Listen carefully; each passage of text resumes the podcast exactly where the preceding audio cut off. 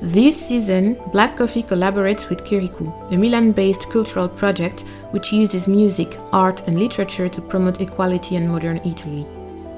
As a recipient of the Culture of Solidarity Fund, an initiative created by the European Cultural Foundation, Black Coffee, the Italian podcast that tells black identities with no filter, keeps on going European by introducing you to a new section called The Talking Bibliography in collaboration with Kirikou. In each episode, our host, Ronke Oluwadare, will present books written by black writers. Following the death of George Floyd, Black Lives Matter became a global movement, and more and more people got to know about Afro American writers such as Toni Morrison, James Baldwin, or Angela Davis. With the Talking Bibliography, Black Coffee and Kirikou want to broaden the views by introducing the listeners to Black African and Black European writers. Literature and books are powerful tools to create dialogue, community, and understanding around different topics. We hope that the Talking Bibliography will make you want to discover more about the books and their authors. Have a great listen!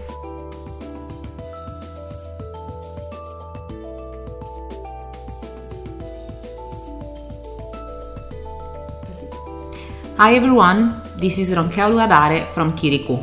Kirikou is a multi-ethnic cultural project based in Milan, which through music, art and literature promotes equality and represents the contemporaneity.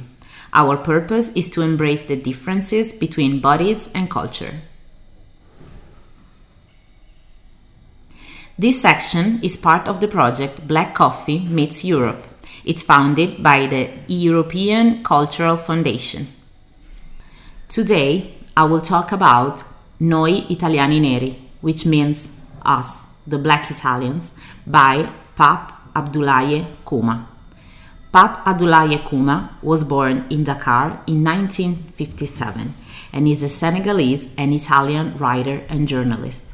He published Io Venditore di Elefanti, which means me, the elephant seller, which tells the story of Khouma himself struggling with the hard destiny of a street vendor and immigrant, and in 2005 he published Nonno Dio e gli spiriti danzanti, which means Grandfather God and the Dancing Spirits.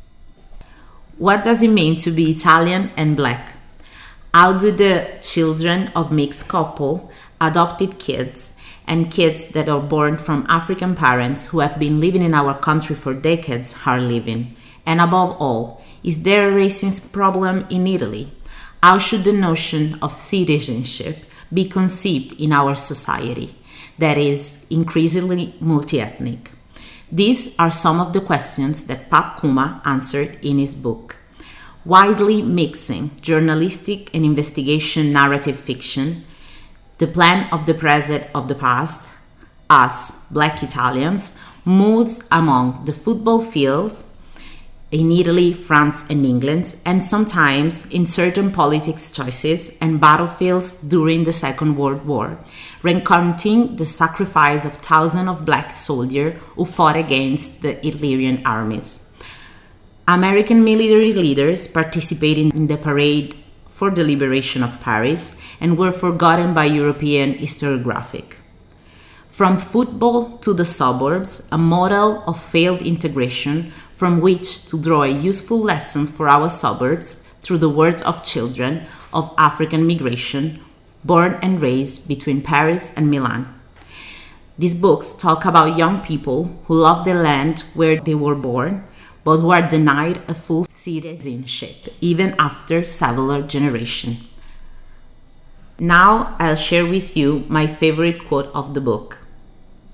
Even the Supreme Court, still today, confuses the color with the race, affirming the existence of different human races based on skin colors, facial features, or religion. It was a colossal scam used in the past to justify and terrifying mass crimes.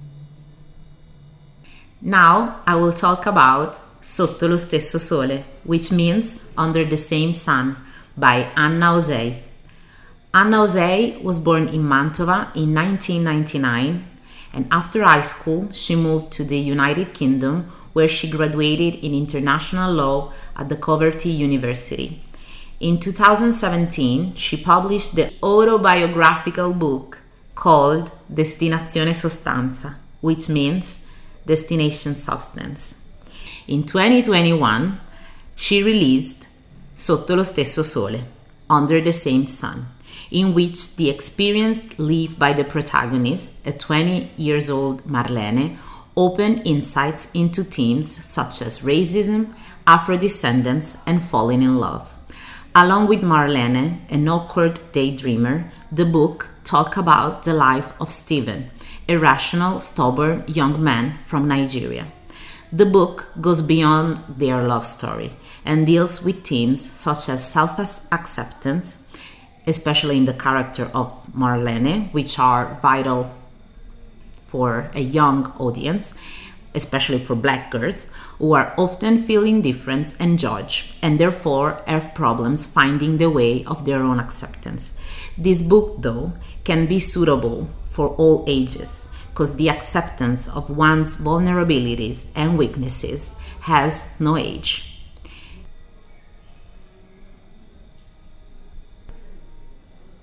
Now I'll share with you my favorite quote of the book. I don't think you are aware of your worth as Marlene and your worth as a black woman. If you only knew how many things your ancestors did and how much value they had, now you would always walk around with your head held high, and not to please your parents, and not even for your father's surname. You would simply be proud of who you are and would not seek approval from anyone to feel respected.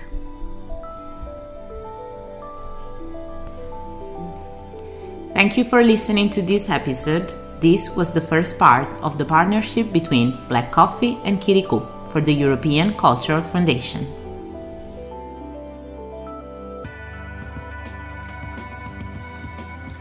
We believe that the talking bibliography will enable non-Italians and Italians of all walks of life to discover what it means to be black in Italy, what it means to be in from a country and on a continent that grapples with accepting black people as part of its socio-economical fabric.